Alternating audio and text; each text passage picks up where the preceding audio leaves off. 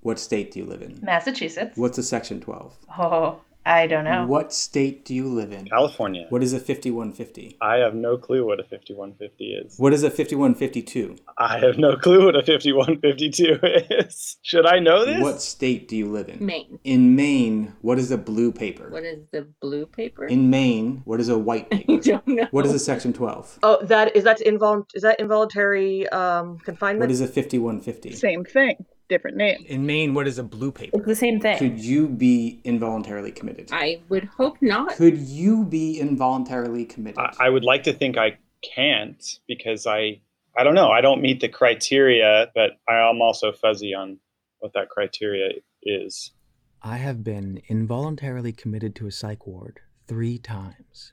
And now, almost 20 years after my first commitment, I am trying to understand how do involuntary commitments work? What rights are we supposed to have? And how can you stop something like that from happening again? Committable is a podcast about involuntary commitments where we'll interview attorneys, They're shocked that the doors are locked.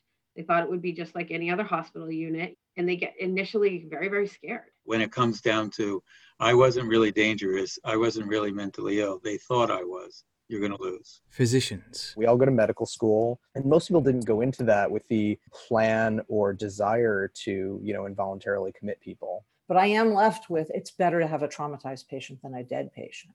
psychologists. You've got to put that first diagnosis down based upon maybe a 15 minute interaction. You want to change the stigma of mental illness, it's not the doctors that are going to do it. and people with lived experience. It really becomes I have to be so much more educated than the physician I'm talking to to prevent myself from being given meds that have literally put me in the ICU before. They just didn't have the time or the patience for me because doctors don't listen to crazy people. As we try to figure out what it means when you've been declared mentally unfit to be free. I'm Jesse Mangan, and this is Committable.